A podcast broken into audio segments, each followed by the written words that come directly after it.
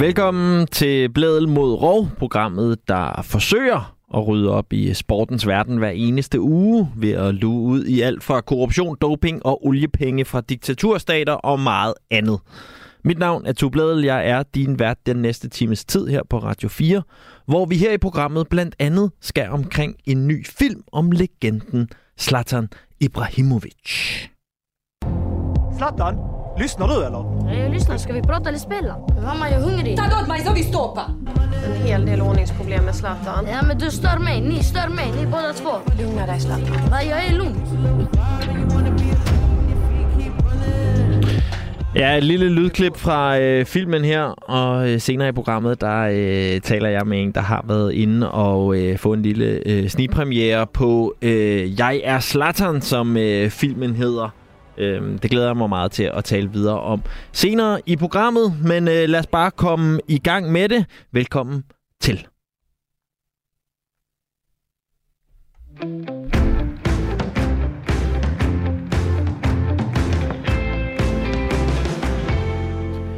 Hvordan undgår man, at professionelle fodboldspillere har en større chance for at blive syge af demens, end andre mennesker har? Det skal et nyt storstilet forskningsprojekt være med til at undersøge. Tilbage i øh, 2019, der viste et stort engelsk studie, at tidligere professionelle fodboldspillere har 3,5 gange større sandsynlighed for at udvikle demens end personer på samme alder, der ikke har været professionelle fodboldspillere. Hele studiet blev startet op på grund af påstanden om, at den tidligere øh, West Brom-angriber Jeff Assel, han skulle have været død på grund af gentagende hovedtraumer, der kunne linkes tilbage til hovedstødsspillet i hans karriere. Og nu så er en ny fireårig demensundersøgelse altså så blevet lanceret for at undersøge måder, hvorpå man kan reducere risikoen for, at den her sygdom den rammer hos tidligere fodboldspillere. Det er der smidt 1,3 millioner pund, altså godt 12 millioner kroner efter. Men hvad kan man så få for 12 millioner kroner, når man skal prøve at redde fodboldspillere for at få demens? Det er blandt andet noget af det, som vi skal tale med øh, dig om, Kasper. Velkommen til programmet. Jo, tak. Du er jo øh, neuropsykolog ved Nationalt Videnscenter for øh, Demens, og så ved jeg ikke, Kasper, om du har spillet øh, fodbold, har du det? Nej, jeg er nok det, man kalder boldmongol, så jeg, jeg har prøvet, men øh, jeg fik aldrig succes med det. Det kan være, det er derfor, dit hoved fungerer så godt, at du nu i stedet er neuropsykolog. Fordi øh, jeg skulle til at sige, at alle, der har, øh, der har spillet fodbold, tror jeg kan genkende den der følelse af at sætte hovedet på sådan et øh, målmandsudspark, hvor man lige føler, at på ryggen bliver rykket 30 cm tilbage på hovedet. Øhm, men kan du ikke prøve at sige lidt om, Kasper, hvad sker der egentlig inde i hovedet, når man sådan, øh, hætter til sådan en øh, bold der? Altså, man får nok, eller man risikerer i hvert fald at få en, en, en lille bitte øh, minimal hjernerystelse, fordi hjernevævet, hjernecellerne bliver rystet godt rundt, når, når bolden rammer. Og der er sådan noget, der tyder på, at, at hvis man får det mange gange, så kan det godt blive et problem i længden. Altså, det er ikke noget problem at få det nogle få gange, men det kan ligesom akkumuleres over tid. Og der er jo, der er jo noget, der tyder på, at, at professionelle spillere, de, øh, de hætter til bolden måske 10-12 gange i løbet af en fodboldkamp, så det kan godt blive til en hel del når, altså, når man tænker på, hvor meget de spiller. Og Kasper, altså det her med fodboldspillere, der ifølge den her undersøgelse tilbage i 2019 skulle have 3,5 gange forhøjet chancer for demens. Kan du ikke lige prøve at tage os igennem den øh, forskning, på en, forskning på en måde, så vi alle sammen er med? Fordi jeg tænker, der er jo mange ting, der kan trigge demens, så hvordan kunne man ligesom være, kunne man komme frem til den her konklusion? Jo, og det er et relativt godt studie, der blev lavet det i 2019. Det er fra Universitetet i, i Skotland, eller i Glasgow, som der lavede det. Det er baseret på registerdata. Det vil sige, via databaser over professionelle fodboldspillere, så fandt de frem til 7.700 tidligere professionelle fodboldspillere. Og dem, dem matchede de så med 23.000 kontrolpersoner, altså folk, som ikke havde været professionelle fodboldspillere, og det matchede dem på alder, uddannelse og indkomst osv., så, videre. så så de, de var absolut sammenlignelige. Og så ved at kigge på deres dødsattester, kunne de se, at, at de her professionelle fodboldspillere, de havde 3,5 gange øget risiko for, at der stod Alzheimer's sygdom eller en anden demensdiagnose på dødsattesten, sammenlignet med kontrolgruppen. Og de kiggede faktisk også på deres medicinforbrug og kunne se, at de her professionelle fodboldspillere, de havde fem gange større sandsynlighed for at få udskrevet øh, medicin mod en demenssygdom end, end kontrolgruppen. Så det, det så rimelig alvorligt ud. Og det her nye projekt, hvis vi så springer frem i tiden, øh, som altså skal være med til at undersøge, hvordan kan man så undgå, øh, at de her spillere øh, har øh, en, øh, en, en forøget chance for at udvikle øh, demens. Hvad kan der komme ud af det, kan du se? Altså andet end, at jeg kan jo godt lave den nemmeste konklusion i verden allerede nu, der er, øh, de skal lade være med at hætte til bolden, men ud over det? Hm, men ud over det? Hm. Det, det, det studie, der ligger fra 2019, det er det, man kalder et, et tilbageskuende eller, eller retrospektivt studie. Og det nye studie, man starter op nu, det er et, et fremadrettet studie, altså et prospektivt studie. Og det er et meget stærkere design, der gør, at man bedre kan se, om der er en årsagssammenhæng mellem at, at spille professionel fodbold og, og, og få demens. Så, så man, man, altså det, det er det helt rigtige at gøre, når man har sådan et studie, der tyder på, at fodbold er forbundet med øget risiko for demens. Så skal man undersøge det nærmere, og det her det er den rigtige måde at gøre det på. Og det man i praksis vil gøre, det er, at man vil finde 120 tidligere professionelle fodboldspillere, som man så vil sammenligne med en matchet kontrolgruppe på 700 personer. Og alle deltagerne får så lavet hjernescanninger med, med jævn mellemrum, og de får lavet sådan nogle neuropsykologiske test, hvor man kigger på deres hukommelse den slags, for at se efter, om der er tegn på begyndende demens. Hvis man så kan se, at der i den her professionelle spillergruppe er tegn på begyndende demens sammenlignet med kontrolgruppen, så har man rigtig god evidens for, at, at det her det er et problem. Og hvis man skal se på øh, altså sygdommen demens, hvis vi bare lige skal stille skarp på den, hvad er det egentlig, der øh, sker op i hovedet, når, når den rammer? Jamen, det er det, man kalder en neurodegenerativ sygdom. Det vil sige, det er en sygdom, der får hjernecellerne til at degenerere, altså blive syge, og, og på lang sigt, så dør de også. Så det er, det er, en, en, syg, det er sygdom, der, der lidt efter lidt ødelægger hjernen, og i sidste ende dør man af det. Og det lyder jo ikke særlig rart, øh, og det lyder jo heller ikke særlig rart, hvis man for eksempel har børn, der spiller meget fodbold, hvor der jo også bliver øh, hættet til bolden en masse gange. Øh, skal man være bekymret øh, som forældre, hvis man har øh, børn, der øh, spiller øh, meget fodbold, for øh, at de kan få forøget risiko for at blive ramt af den her sygdom? ramt af den her sygdom? Det er faktisk svært at svare på, fordi de forskere, der, der har lavet det her, de, de siger, at, at det her det gælder for, for professionelle spillere, og de ved ikke, om det gælder for amatørspillere og sådan nogle old boys spillere, altså sådan almindelige mennesker, der bare spiller motionsfodbold. Det har man ikke rigtig noget øh, forskning på. Men der er kommet nogle øh, retningslinjer her i sommeren 2021 i Storbritannien for, for de professionelle, der anbefaler, at de kun må hætte omkring 10 gange per uge til bolden under træning. Så det er noget, man er, man er tiltagende opmærksom på. Og retningslinjerne siger også, at børn op til 11 års alderen, de bør faktisk slet ikke modtage undervisning i at hætte til bolden. Og der skal også være nogle grænser for, for børn over 11 års alderen, så det er altså noget, man, man tager alvorligt, vil jeg sige. Og hvornår kan vi forvente resultaterne af øh, det her øh, nye øh, store øh, studie? Jamen, det kan vi nok i 2026, fordi så, så har det kørt i fire år, og så har det, de data nok til at kunne sige et eller andet fornuftigt. Udover det her med at begrænse, øh, hvor meget man må hætte, så kigger de også på, hvor meget en, en fodbold egentlig må veje. Fordi man har jo tidligere spillet med nogle ret tunge lederbolde, som specielt i, i regnvejr kunne, kunne blive temmelig tunge, temmelig massive. Og derover var man også at gå over måske til, til nogle lettere bolde for at, at mindske det her problem med, med hovedstød. Kasper, vi glæder os til at øh, følge resultatet, når det kommer. Det bliver så først om øh, nogle år, men i hvert fald tak for at gøre os klogere på det her. Jamen, det var også lidt. Kasper Jørgensen, som jo altså er neuropsykolog ved Nationalt Videnscenter for øh, Demens, og derudover også selv erklæret boldmongol, lærte vi her i øh, programmet.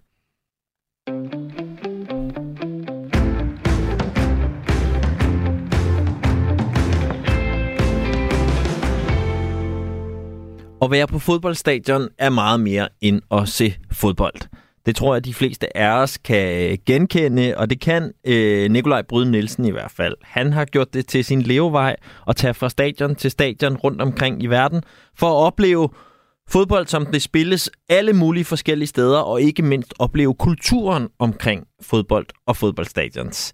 Det er blevet til mere end 433 stadions i over 57 lande, for den gode øh, Nikolaj, som også er grundlægger af Groundhopping Tours. Og øh, her i programmet, der tager han os hver uge med til en ny stadionoplevelse, han har været på. I dag, der gælder det Portugal og en tur til Benfica.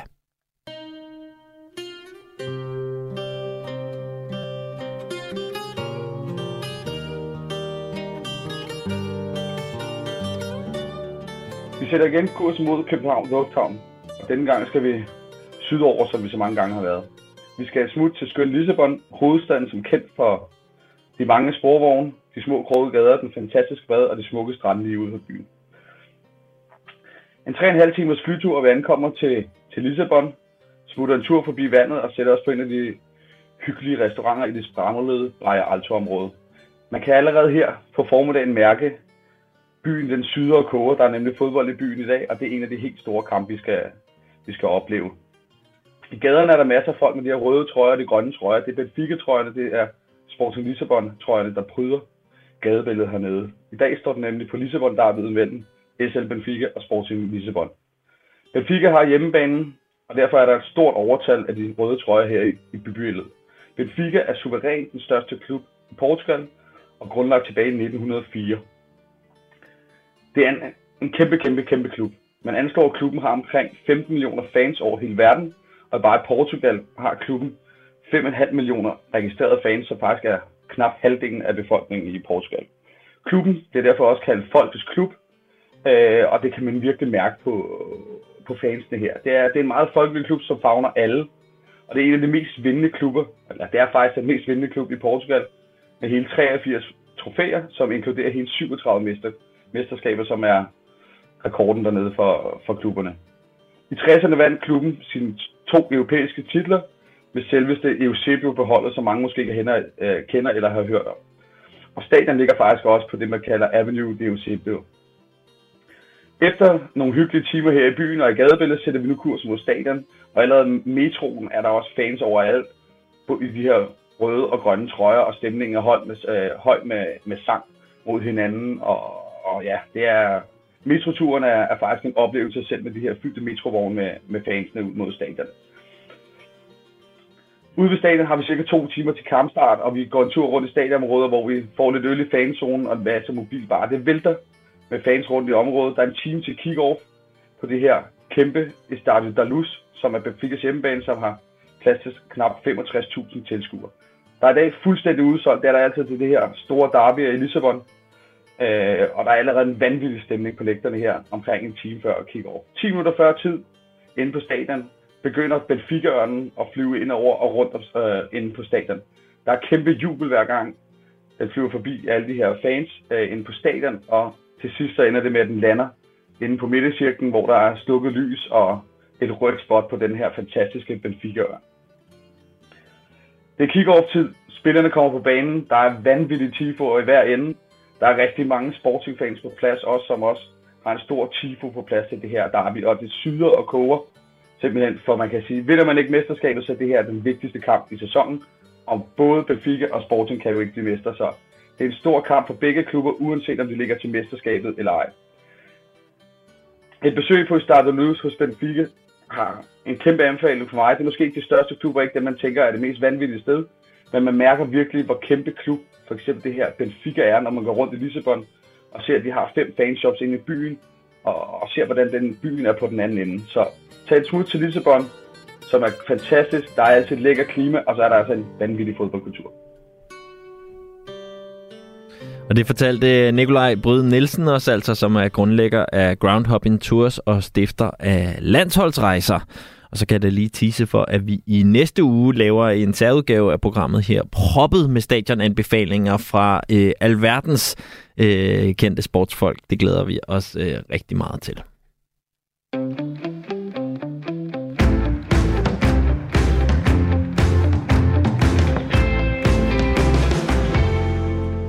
I øjeblikket der bliver der spillet playoffs eller slutspil, om man vil, i den amerikanske basketballliga NBA. Et af de hold, der spiller, er Minnesota Timberwolves, men udover deres modstandere, så skal klubben i de her dage også forsvare sig mod aktivister, der løber på banen i protest mod holdets ejer, Glenn Taylor. I sidste uge, der fortalte vi her i programmet om kvinden, som i amerikanske medier senere blev døbt Glue Girl, som løb på banen netop til en øh, Minnesota-kamp øh, og limede sin hånd til gulvet, eller forsøgte i hvert fald. Øh, det var til synligheden ikke særlig øh, effektiv lim, for det lykkedes i hvert fald hurtigt sikkerhedsvagterne at få hende væk fra gulvet og eskorteret ud af banen. Men siden da har der været flere tilfælde i Minnesota af aktivister, der løber på banen. Og hvad årsagen til det er, det skal vi nu forsøge at blive klogere på, og det skal vi gøre i øh, selskab med den klogeste NBA-mand, jeg kender. Det er dig, Morten Stig Jensen. Velkommen til programmet. Mange tak. Morten, øh, udover at øh, være øh, vært på Radio 4's NBA-program Bossebeater, så har du jo beskæftiget dig med NBA i virkelig øh, mange år. Og inden vi kigger på, hvad de her baneløbere de prøver på at opnå i Minnesota, så lad os lige starte med de seneste par tilfælde, der har kommet efter øh, Glue Girl, som jeg fortalte om før. Hvad, hvad, hvad er det, vi har, vi har set siden da? Jamen altså, vi har først og fremmest set en person, også fra samme organisation, som der simpelthen linkede sig fast øh, til en kurv med sådan en, en gul linke, og simpelthen øh, ikke vil fjerne sig. De bliver nødt til at komme ud med sådan nogle store øh, sakse, hvad hedder sådan nogle bolt cutters, jeg kan ikke huske, hvad det hedder på dansk, men sådan nogle kæmpe nogen for at klippe hende fri. Øh, og så natten til, til øh, søndag dansk tid i kamp 4, Øh, og der var der altså endnu en aktivist fra, fra den her gruppe, som der løber ud på banen og havde i hensigt at give øh, Glenn Taylor, hvad man kalder en teknisk fejl, altså demonstrere lidt imod, øh, hvad, hvad der sker der med, med hele den her kyllingfarm, som vi kommer ind på senere. Og hun når ingenting, for hun bliver taklet med det vunds, altså hendes fod rør knap nok banen, og bum, så bliver hun lagt ned. Så øh, hun, hun fik altså ikke rigtig nået at sende sin besked igennem så godt som de øh, to andre tilfælde. Ja, og netop som du siger, øh, Morten, hvad er det så, at øh, de protesterer imod de her aktivister, der øh, gang på gang løber på banen i Minnesota? Jamen, de kommer fra organisationen Direct Action uh, Everywhere, hedder den. Og, og mere eller mindre, for, for at gøre en lang historie kort, så det, de demonstrerer imod, det er Glenn Taylor, ejeren af Minnesota Timberwolves, der ejer sådan en, en kyllingefarm, der hedder Rembrandt Farms, og øh, de producerer altså, millioner, millioner, millioner af æg hvert år. Og øh, der sker så det, at der kommer en fugleinfluenza i, i marts, og øh, den måde, som, som øh, Rembrandt Farms så afliver de her øh, kyllinger på, det, det er meget inhumant. Altså det, øh, de, de slukker simpelthen for airflowet inde i, i de her ja, boliger, så at sige, øh, kyllingefarme, så, så de mere eller mindre bliver kvalt. Og det er altså det, de er meget imod, den her organisation, og de prøver ligesom at få Glenn Taylor til at sige, nu skal du altså opgive en hel masse penge for at, at få det her sat på plads igen. Og er der noget, der tyder på, at de har fat i noget her? Altså er der nogle medier, der har taget sagen op og set på, om der rent faktisk er sket fejl i forbindelse med øh, aflivningen af de her øh, kyllinger? Jeg har ikke personligt læst en artikel, som der har stillet sig nødvendigvis kritisk over for det, men bare det, at samtlige store medier som ESPN og Fox og alt det her har samlet historierne op og har nævnt den her organisation ved navn, har nævnt der medlemmernes navne osv., så, videre, så kommer der jo noget fokus på det. Og så vil jeg også samtidig sige, at hvis man kigger på de sociale medier, hvor historien i den grad også er op at køre, så er der meget sympati til den her organisation. Og hvis vi så ser lidt nærmere på ikke organisationen, men øh, den, der er på den anden side af den bane, nemlig øh, ejeren her, Glenn Taylor. Øh, hvad er der ellers at fortælle om, om ham, Morten, som du synes er interessant?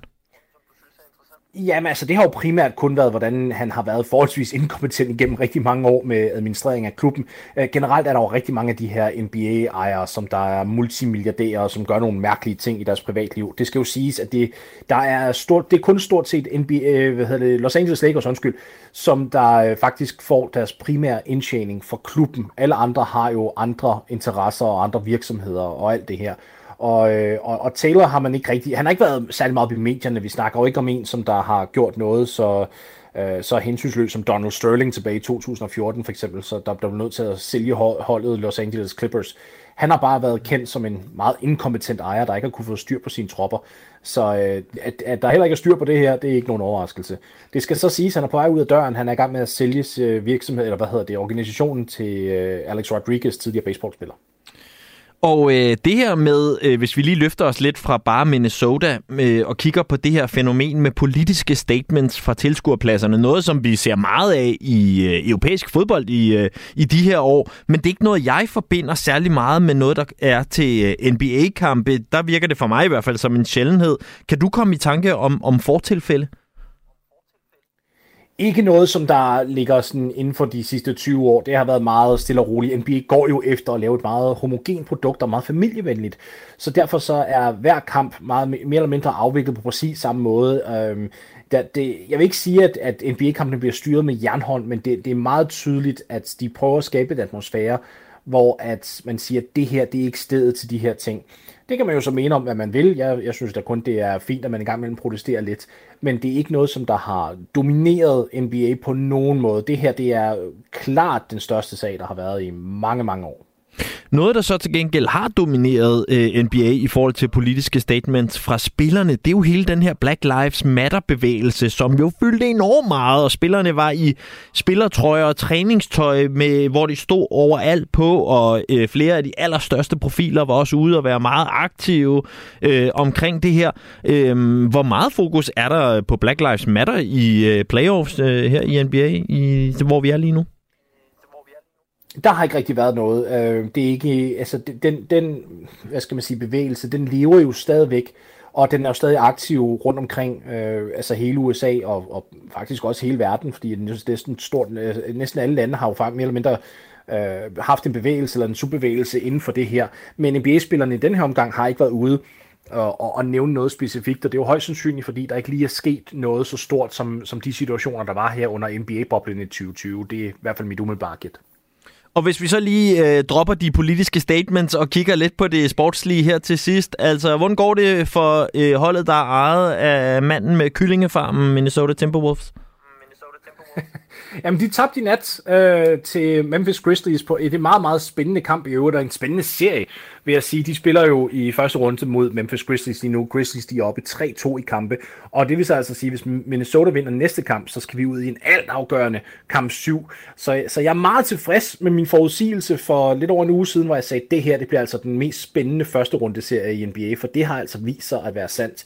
Øh, det, det er en masse unge spillere på, fra begge hold, der virkelig giver den gas, og det, det er virkelig spændende at se de her unge talenter, folde, øh, talenter folde sig ud i, i slutspillet, hvor det hele gælder lidt mere. Så det er, det, det er utrolig velspillet for begge hold. Selvfølgelig er der lige nogle, øh, nogle fupser en gang imellem, hvor man sidder og tænker, puha, der, der viser ungdommen sig, men det er spændende, og nu må vi se, om Minnesota kan gå videre til anden runde. Og øh, jeg er også nødt til at spørge til øh, de danske darlings, Phoenix Suns. Vi har jo talt meget om den danske spiller Ife Lundberg, der øh, jo er i Phoenix Suns nu, som godt nok ikke har mulighed for at spille under de her playoffs, men rejser rundt med holdet. Hvordan går det med dansker darlingsene? Jo, altså det kunne godt gå en lille smule bedre. De mistede jo deres store stjerne, Devin Booker, til en skade øhm, forholdsvis tidlig i serien, og det har jo ført, at, at første runde serien øh, mellem de to, den står 3-2 til Phoenix, og det var altså en, man regnede med, at de ville, hvad man kalder sweepe, altså gå igennem 4-0, og så var det videre, man spiller jo bedst af syv. Øh, og det er simpelthen ikke sket, fordi de mangler Devin Booker. Så der, her kan jeg jo så sige, med, med danskerbrillerne, og faktisk også uden danskerbriller, der ville det have været klogt, hvis de havde faktisk beholdt i Lundberg, øh, altså ved at konvertere hans kontrakt, så han havde været i, i stand til at spille playoffs, fordi de har altså brug for noget hjælp på nogle af de store guardpladser, og der er Ife stor nok til at kunne komme ind og have, have gjort noget, så det er faktisk en skam. Det lyder som om, du hverken øh, har fidus til, at øh, Phoenix eller Minnesota de kommer til at vinde det hele. Hvem gør så? Ej, jeg, jeg siger, det... Ej, Minnesota gør ikke. Det vil jeg være helt ærlig at sige. Jeg tror stadigvæk, at Phoenix øh, kan vinde, fordi at øh, Devin Booker skal nok komme tilbage fra den skade. De skal bare lige igennem første runde. Når han så kommer tilbage, så vil jeg stadig sige, at de er en af favoritterne. Men hvis du øh, sætter pistolen fra min pande, så vil jeg nok sige Milwaukee Bucks. Og det sagde altså øh, Morten Stig Jensen, som er vært på øh, Radio 4 øh, NBA-program Bosser Beater øh, her på øh, kanalen. Det kan jeg kun anbefale på det varmeste. Tusind tak for at være med hos os, Morten.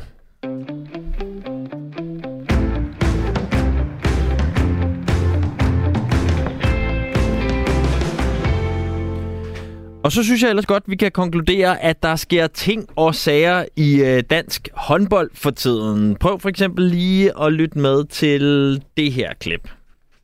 OL. Sådan, Mikkel Hansen! Så kan vi drage til pause med et ordentligt smil. Fantastisk scoring på frikast her af Mikkel Hansen. Deroppe igen nu, og igen Lauke udfordrer på Marmelund. Ja, stor spiller mod sin tidligere klub, og det koster også samtidig en udvisning til nordmanden. Den får igen fuldtal i. Ingen scoringer her i undertalsperioden.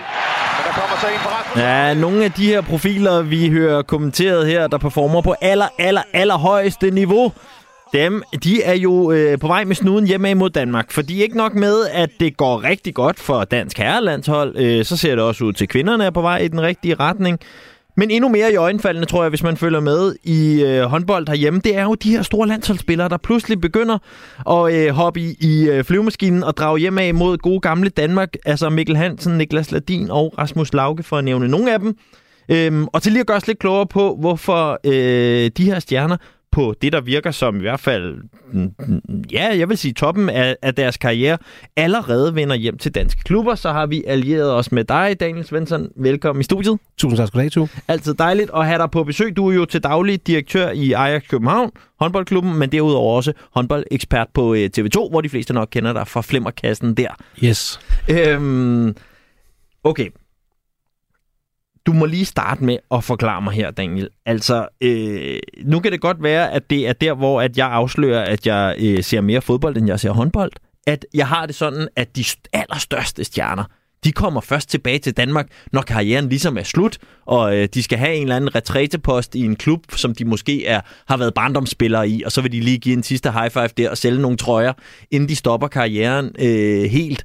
Det virker øh, ikke som om det der foregår i øh, håndbold lige nu. Nej, men det er, ikke, det er måske også en lille del af det. Der er mange faktorer, der gør sig gældende. Øh, det første er jo, øh, som du også siger, øh, man kan komme hjem og starte en karriere efter håndbold, og det tror jeg også er med i tankerne hos nogle af de her drenge. Selvfølgelig, et, de kan forlænge deres landsholdskarriere, fordi at, jamen, der er ikke så langt til udebanekamp, når man øh, kører bus. Det kan godt være, at der er nogen, der synes, for langt, der er langt fra København til Aalborg, det tager fire timer bus, men Tyskland er unægteligt længere, og derfor kortere udebaneture, mere tid til familien.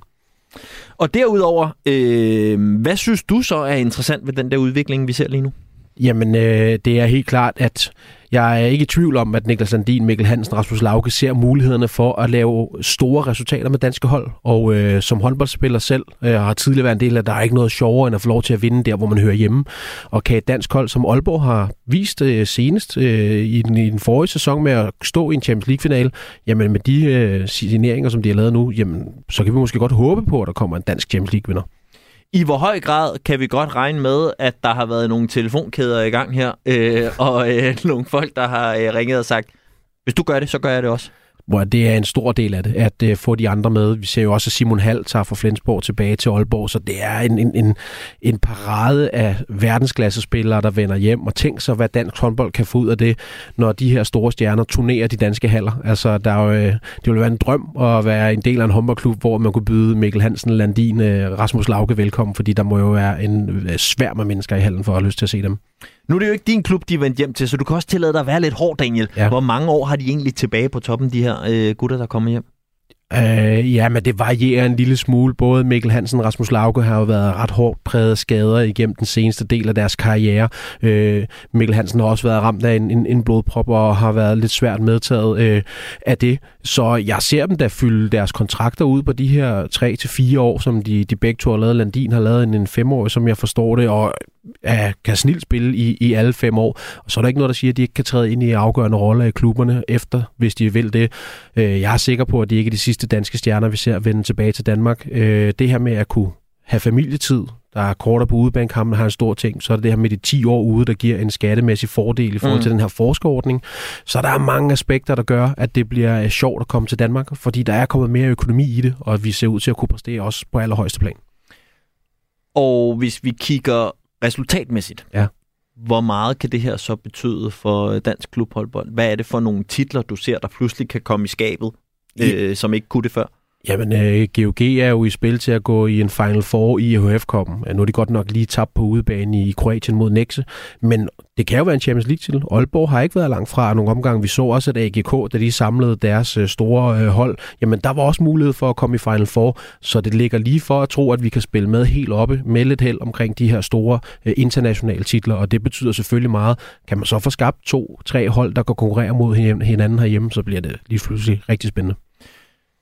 Nu er det mit fornemmeste job at prøve at øh, se, om jeg kan hælde en lille smule malurt i øh, bæret. Ja. Øhm, og mit bedste bud er, at det ikke vil være så godt for dansk herrelandshold. Altså, at hvis man tager nogle af de her store stjerner, som er vant til at være ude i verden på aller, aller, aller højeste niveau, Og så alt andet end lige tager dem hjem til Danmark, hvor nogle af dem måske tager et lille ryg ned i forhold til, hvem de møder hver eneste uge.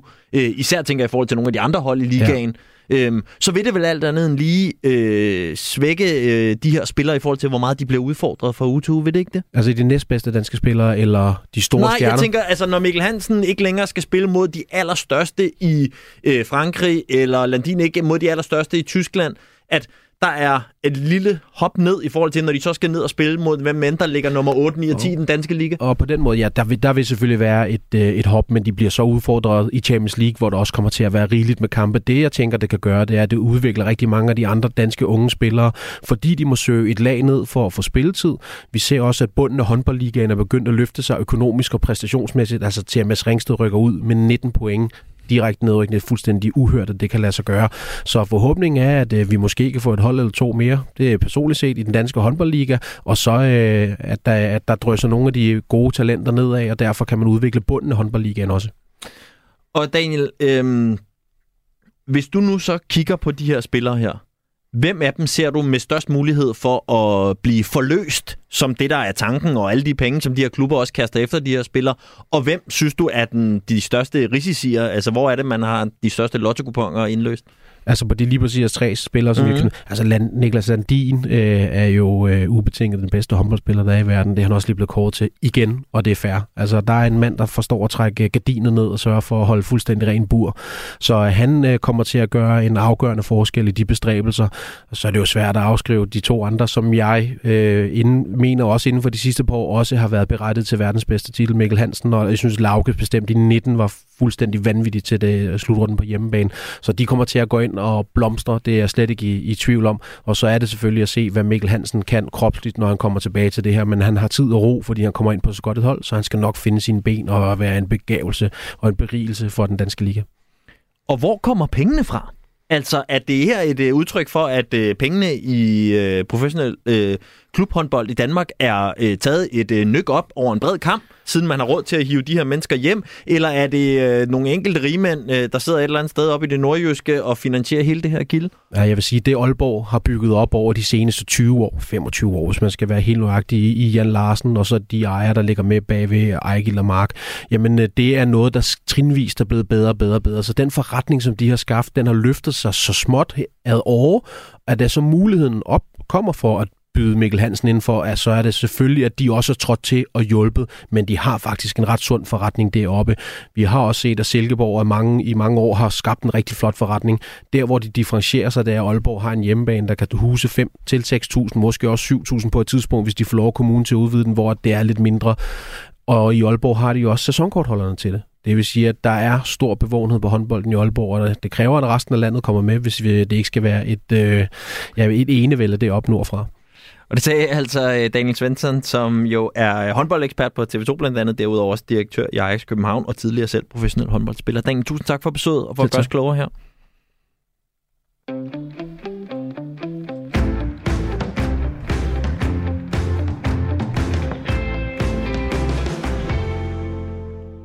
Vi er heldigvis ikke det eneste sportsprogram her på øh, Radio 4, og nu vil jeg gerne lige lave lidt larm for et af de andre programmer, et af vores øh, søsterprogrammer, om du vil. Fordi hver mandag, der kan du høre øh, min gode kollega Claus Elgård i programmet Fremkaldt, hvor han hver uge har en kendt sportsperson ved sin side.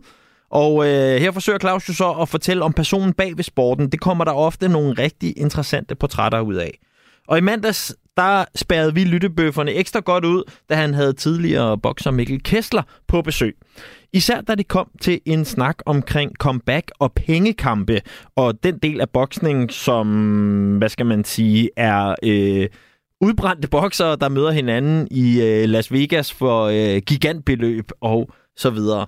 Øh, I kan lige lytte med her til øh, snakken mellem øh, Claus og øh, Mikkel Kessler.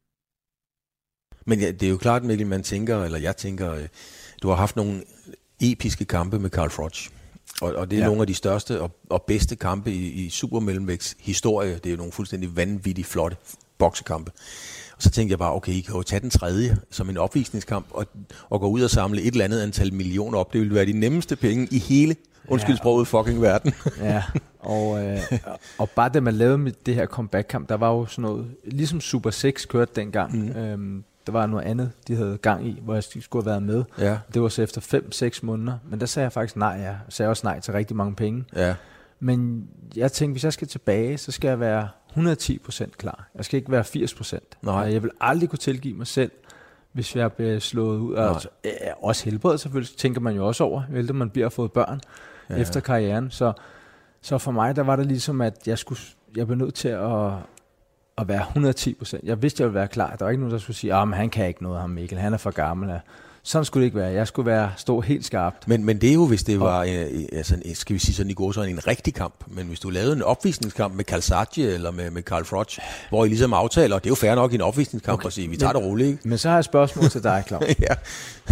Tror du nogensinde, at mig, han mig og Carl Froch, vi kunne gå op og så lege en eller anden opvisningskamp? Fordi det ved Nej. jeg godt, det kommer ikke til at ske. Nej, det gør det, det, gør, det gør det jo nok ikke. Nej, det er, hvad hedder det, altså jeg ved, når han vil ramme mig måske, så vil jeg ramme ham, og så ved jeg godt, så har vi en krig igen. Ja. Vi har snakket om det nogle gange. Selvfølgelig har I det. Øh, øh, og så siger han også, at han har opereret hans næse jo efter. og jeg har også sagt til Joe Kalsaki, det går nogle gange i sjov, at øhm, skal vi ikke have den rematch, jeg aldrig fik, ikke? Ja, ja. Så sagde han, du, du kan få en øh, rematch i, øh, i bordtennis, for en gang du slog ham i bordtennis. Ja, jeg ved det godt, ja. ja. så, så det er det eneste rematch, vi kan okay. få.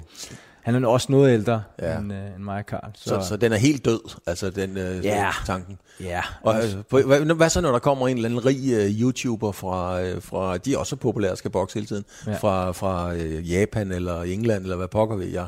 Så har du heller ikke lyst til at lige gå op og forklare, hvorfor man nogen er bokser og nogen er YouTuber. Jamen altså, du, du har det jo siden et eller andet sted, og det er jo det, man har gjort hele ens liv, og man vil jo, vil jo også gerne lige vise nogle ting, fordi Mhm. det er jo måske det, man kan. Øhm, men stadigvæk så... Jeg tænker også lidt på... Jeg har måske været... Tænkt meget på livet efter. Mhm. Mm. Altså... Jeg kan godt, øh, jeg er ikke farveblind, og Nej. jeg kan godt huske, hvad jeg hedder endnu. Ja. og man ser jo sådan nogle scenefølger, men man, der, er, der er mange ting med boksningen. Ikke fordi man, at folk skal blive skræmt over det, men øh, det har jo også givet mig en masse, masse gode ting. Jeg vil aldrig fortryde Nej. tingene, men alligevel så tænker man lidt mere med alderen. Der er også flere skader, der er, du, du, du er ikke så hurtig, men man husker altid sig selv, som da man var Mm. På toppen. Ja. Og det er måske det, man skal lige passe lidt på med. Men ja. jeg har jo sagt også, at jeg har bokset min sidste kamp og opvisningskamp. Vi har snakket lidt om det. Hvad så? Og uha, det bliver sgu nok ikke rigtigt til noget. Og, Nej. så Hvad, hvad synes du om det, Mikkel? Altså, hvad, hvad, øhm, hvad synes du om det i forhold til sporten, når, når, når Mike Tyson står med Roy Jones Jr., og, og nu snakker de om, Tyson skal møde en YouTuber, og alle de her pengekampe, der er. Gør det ondt i dit boksehjerte, eller hvad tænker du egentlig om det? Ja, altså, ja, både og, fordi at, øh, så kommer der en YouTuber, han har mange følgere, og han kan, de kan lave en kassekamp på det her. Mhm. Mm-hmm. Og så er det selvfølgelig pengene, der snakker. Det er jo en forretning. Ligesom Og det er jo fair nok et eller andet sted. Det, det er det der, og nu så jeg også Tyson og Roy Jones sidste gang, de boksede. Ja. Og der må jeg bare sige, der må jeg bare tage hatten af for Tyson. Han var bare klar. Ja, det var han. han, han, han, jeg synes, han gjorde det rigtig godt. Mm. Det var mere Roy Jones, jeg ikke synes, der var så god. Mm. Han var ligesom, han har været færdig i mange år. Han har også bokset alt for mange kampe, synes Ja, jeg. ja. Øhm, som, altså, hvor han skulle have stoppet for længst. Ja. Så det, jeg tror, hvis du stopper i tide, så tror jeg måske godt, man kan tage en, en revanche eller en, et, et comeback, hvis man kan sige det sådan. Men Ja. jeg må sige, at, at Tyson han gjorde det ja, 10 gange bedre, end jeg havde regnet med. Ja, sådan sagde Mikkel Kessler altså, da han var på besøg hos øh, Claus Elgaard i øh, programmet Fremkaldt her på øh, Radio 4. Og øh, så kan vi i hvert fald konkludere, at det lyder ikke som om, at Kessler kommer op og øh, bokse med en øh, YouTuber i den nærmeste fremtid. Men måske en bordtenniskamp mod øh, Joe Kalsaki, det vil jeg egentlig også gerne øh, se, hvis jeg kunne få lov til det, må jeg sige. God grund til at hoppe ind og øh, lytte med på øh, Fremkaldt.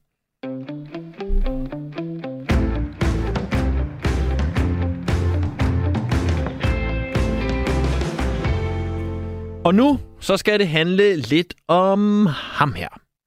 Who's the best striker in the Premier League right now? English or foreigner? Anyone you like? I feel Lukaku is strong. Aguero is good. He's all round. You didn't say yourself. Lions, they don't compare themselves with humans. Ja, det er øh, selvfølgelig øh, manden, myten, den 40-årige legende øh, Zlatan Ibrahimovic, der stadig i dag er aktiv øh, fodboldspiller i AC Milan, som vi hører her i et af hans mange, mange, mange, mange, mange udødelige øh, interviewclips på øh, YouTube, som man kan gå ind og mundre sig med. Fordi i morgen torsdag, så er der så Danmarks premiere på spillefilmen Jeg er Slattern. Altså ikke en dokumentarfilm, men en vaskeægte spillefilm, hvor at Slattern bliver spillet af en skuespiller osv., men som er øh, bygget op over øh, Slatterns øh, liv og karriere. Vi kan lige høre en lille bid fra øh, traileren her. Slattern, lyssnar du eller? Ja, jag lyssnar. Ska vi prata eller spela? Mamma, jag är hungrig. Ta åt mig så vi stoppar! En hel del ordningsproblem med Zlatan. Ja, men du stör mig. Ni stör mig. Ni båda två. Lugna dig Zlatan. Va, jag är lugn. Yes, således går det løs i Jeg er Slattern, som filmen hedder. Og her på programmet, der skal vi selvfølgelig have en anmeldelse af den her nye øh, spillefilm, og derfor har vi ringet til øh, dig, Kasper Hinte. Du er jo øh, journalist for blandt andet Dagbladenes Bureau Euroman og filmmagasinet Eko. Og så er du en af dem, der allerede har haft øh, muligheden for at være i øh, biffen og øh, se en snigpremiere på, øh, på Jeg er øh, Slattern. Lad mig lige starte med at høre, hvad var dit forhold til Slattern, inden du overhovedet satte dig i biografsædet med popcornen? Jamen, øh, jeg har for nogle år siden øh, portrætteret Zlatan Ibrahimovic faktisk øh, til Euroman, hvor jeg talte med sådan noget 20-25 mennesker, der har kendt Zlatan helt fra hans spæde barndom og frem til, til det tidspunkt, jeg nu lavede det interview på, de interviews her på, så jeg var relativt godt inde i fænomenet Zlatan. Og hvis vi så øh, fokuserer på, øh, på filmen, øh, hvad havde du... Øh, hvad havde du gjort dig af tanker omkring at skulle se en spillefilm om Zlatan Ibrahimovic? Jamen, øh, der må, man jo, øh, der må man jo lægge til side, hvad virkeligheden i virkeligheden har tilbydet en, når man skal se en spillefilm. Fordi man ved jo, der er øh, hakket en hæl og klippet en tog. Der skal, jo, øh, der skal jo drama på drengen, og det er der også i, i Jeg Slatan, som jo er baseret på den her øh, bestsellerbiografi, som Slatan lavede sammen med David Lagerkrantz, eller hvor meget Slatan nu var inde over. Det er der jo blevet diskuteret lige siden. Øh, men, men altså, jeg forventede jo at se en, en sportsfilm, der, der fungerede øh, især på det menneskelige plan, for det er jo historien om ham, og hvordan han blev til den, han er i dag, vi skal ind og se, når vi ser den film. Og hvad var det så for en film, du øh, rent faktisk øh, så? Det var sådan en meget opbyggelig film, hvor vi ligesom øh, møder Zlatan, da han er skiftet til Ajax Amsterdam som ung, og har lidt problemer med at tilpasse sig og, og slå igennem og få succes i den her store øh, internationale klub. Og så har vi ellers en masse flashback øh, tilbage i tiden, først til, øh, til hvor han er 11-13 år, og det krydsklippes så med, da han bliver lidt ældre end 16 år, og og, øh, og det fungerer altså det fungerer ret godt, fordi de to øh, børne unge skuespillere, der spiller ham i de to forskellige aldre, de spiller fuldstændig forrygende. Og er der nok, altså du ved, som fodboldspiller, men det er jo også fordi fodboldspillere er blevet så kedelige, der stråler han jo. Men er der nok drama i Slatterns liv til at lave en spillefilm? Eller har man virkelig måtte øh, drøse på med, med, med ekstra ting, der ikke, egentlig ikke er sket i virkeligheden, øh, din opfattelse? Nej, altså der er jo masser af drama i, i Slatans liv. Altså han er jo, øh, han er jo den her enspænder, øh, som jo er så lidt svensk, som man næsten kan være. Mm. Altså, det ser man jo især på fodboldbanen. Ikke? Han, er, han er den her ener, som, øh, som alle mener skal tilpasse sig de 10 andre på holdet, og som Zlatan helt fra han er lille mener, at burde de 10 andre måske tilpasse sig ham, når han nu engang er så god. Så han er det her store talent, som er lige ved at drukne i, i en holdsport, og det synes jeg faktisk øh, lykkes ret godt for filmen at få fortalt. Øh, det er selvfølgelig øh, sat ind i en ramme af, at vi skal se øh, en, en ung mand udvikle sig, men de her to øh, skuespillere, der nogle gange spiller ham, som i øvrigt begge to er debuterende skuespillere i svensk film, de gør det altså rigtig, rigtig godt. Man fornemmer øh, den her nave, den her indestængte vrede, et, øh, et barn, som, øh, som, som får lov til at, at være sig selv. Forældrene har ikke tid til ham, fordi de regningerne skal betales i slutningen af måneden, og det er egentlig først, da han tager sin fodboldkarriere i egen hånd som meget lille, og selv vælger at skifte klub, at der sker noget. Derfor har han lov til at udfolde sit potentiale.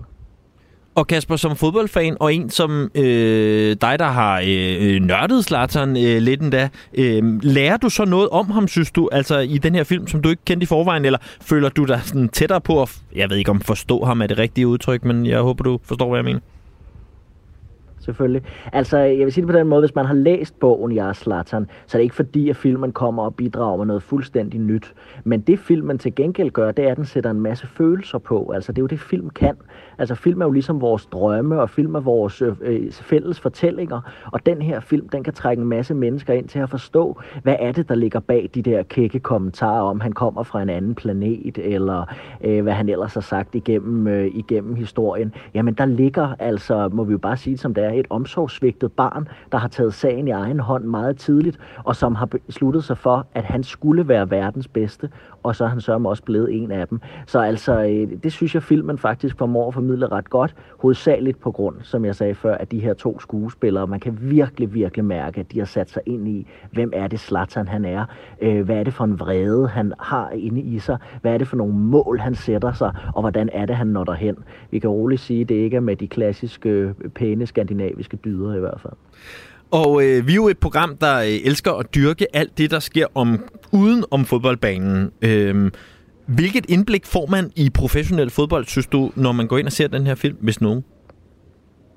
Ja, altså det synes jeg nok, at øh, hvis vi skal kigge på fodbolddelen af det, så, så er der nogle ret fine, øh, fine løsninger, skal vi kalde det det, rent kameramæssigt, med hvordan man filmer et, øh, en dribletur, og hvordan man øh, filmer øh, stemningen i et omklædningsrum og den slags. Men det er ikke her, filmen er stærk. Altså det er ikke på sportsdelen. Øh, rigtig mange af dem, der er hans trænere, eller hans holdmedspillere, eller modspillere, fungerer enten som hjælpere på vejen, eller som hårde mod modstandere, som han skal kæmpe ned som en anden superhelt. Altså, det er ikke, det er ikke, man skal ikke gå ind og se den, fordi man skal se virtuos fodboldspil. Man skal gå ind og se filmen, hvis man vil øh, prøve på en eller anden måde at forstå, hvad det er, Zlatan Ibrahimovic kommer fra.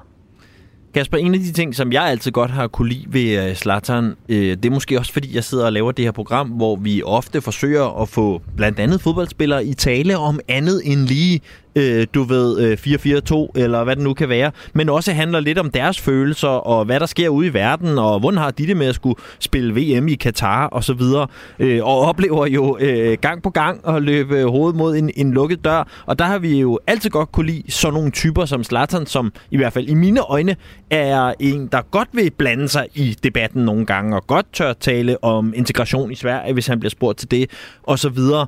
Øhm, er det mig, der sætter ham op på en pedestal der, hvor han, øh, hvor, fordi han bare er en kæk gadedreng? Eller ser du ham også som en, der udover på banen, så har han også anderledes på det niveau? Jamen, det tror jeg slet ikke, der er nogen, her skal nogen tvivl om. Især ikke, når vi taler fodboldspillere, synes jeg, i Skandinavien. Altså, vi, vi, er, jo, øh, vi er jo, hvis vi skal gå lidt ud fra filmens øh, verden, så synes jeg jo, at vi har en meget klar tendens til at tro, at vores øh, sportsfolk øh, i det her pæne, velfriserede øh, Skandinavien, de kan sige alt muligt, og de har alle mulige holdninger. Men vi skal jo tænke på, at dem, der, at, at for os, der har prøvet at være øh, og dyrke sport i, i Danmark, eller har, har prøvet andre steder, så ved vi jo godt, at, at holdtanken er meget stor, og vi skal beskytte hinanden, og vi skal ikke sige for meget, og det skal ikke larme alt for meget. Det er jo vores mentalitet. Så derfor så er det jo selvfølgelig befriende, når der kommer sådan en type som Slattern. Man kan sige, at i 80'erne havde vi jo også sådan en type herhjemme øh, i Preben Elkær. Ikke? Altså folk, der sagde egentlig, hvad der faldt dem ind, og hvad de mente. Og det er jo klart, at hvis, øh, hvis Ibrahimovic øh, var vokset op i øh, USA, så kan man jo nok mene, der havde været øh, flere af hans slags, og, men så var det jo ikke sikkert, at det var fodbold, han havde valgt. Øh, og det kan vi jo så være taknemmelige for, at det var det, han gjorde, fordi han har jo beriget os på mange måder på fodboldbanen. Absolut. Kasper, øh, så vidt jeg har lige kunne regne mig frem til, så er Zlatan god for lige lidt over 500 mål i sin øh, professionelle karriere, så jeg tænker, at du lige giver os en fra 0 til 500 stjerner. Hvor mange stjerner får filmen Jeg er Zlatan så? Jamen, jeg synes, den skal ligge sådan cirka derimellem. Skal vi ikke sige en, en, 350, øh, en 350 mål til, til, til Zlatan-filmen? Altså, øh, man, skal kunne, man skal kunne acceptere, at den slutter af på de helt store violiner, og vi skal føle alt muligt. Og det behøver man egentlig ikke, fordi vi føler en masse undervejs, netop fordi han bliver tolket så fint af de her to unge mænd, der spiller og det sagde altså øh, Kasper Hinse, som er journalist hos Dagbladenes Bureau, Euroman og filmmagasinet Ego. Tusind tak, fordi du var med her til lige at gøre os klogere på spillefilmen Jeg er Zlatan. Selv tak. Rigtig god dag.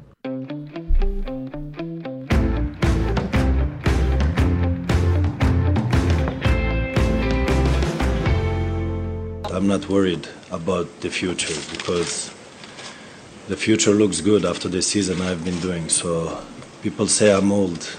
like I said, I'm only warming up, so the future looks good. Ja, sorry, jeg kunne ikke dybe mig for et enkelt Zlatan-citat mere.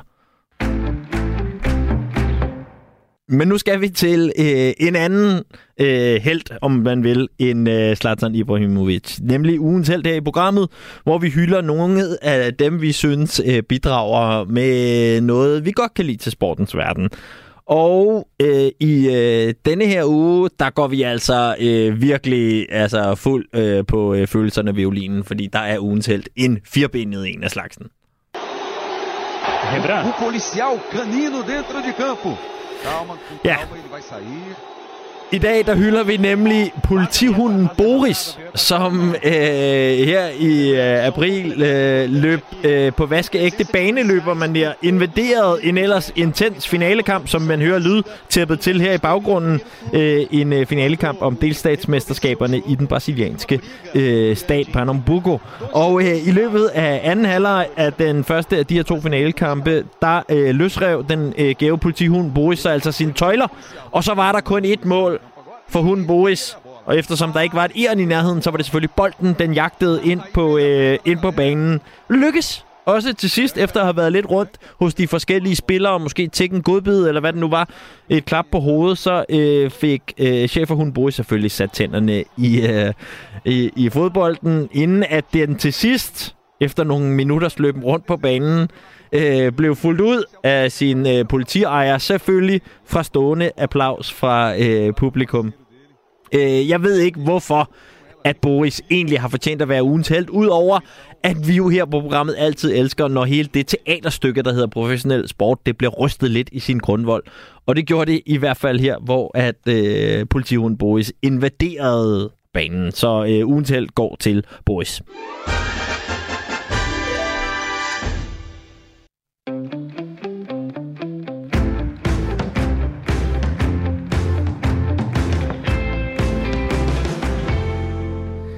Og inden vi slutter helt i øh, dagens udgave af Blædel mod Rov, så napper vi lige en lille bid, øh, en lille sjældenhed fra øh, den professionelle fodbolds verden, nemlig en øh, spiller, der taler om mental sundhed, øh, og i det her tilfælde om at øh, gå ned med øh, stress.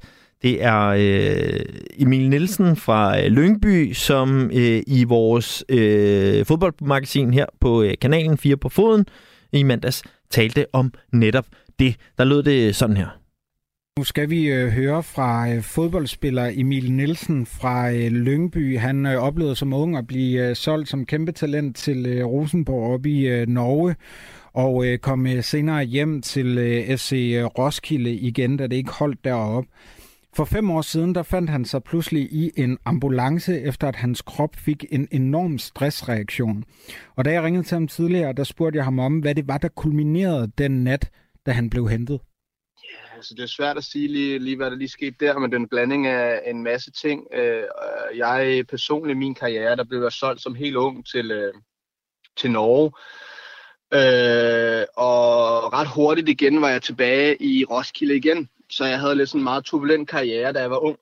Eller det var en blanding af både det her med at finde ud af, hvem man var selv, og hvad man gik op i, og hvilke værdier man havde, samtidig med, at ens fodboldkarriere øh, ikke lige havde kørt på skinner de seneste år, og det måske var gået hurtigt, og det har været turbulent og så videre, øh, og man var mange, meget, meget øh, alene med, med sine tanker og de ting, man havde der. Øh, så det var en blanding, og også en blanding af ø- økonomi, at jeg slet ikke kunne finde ud af at forvalte min økonomi. Og, så det var en blanding af at finde ud af, ja, hvem man var, tror jeg, og en blanding af, hvem man var som fodboldspiller, og hvem man var i livet, og alle de her ting, som der jo er øh, ja, med, mental, med mental sundhed. Sagde altså Emil Nielsen, fodboldspiller i Lyngby, som vi skal høre meget mere fra senere, hvor han folder hele fortællingen om den her nat i øh, ambulancen øh, ud. Sådan sagde han altså øh, Emil Nielsen øh, til Emil Bak, øh, vært på øh, 4 på foden.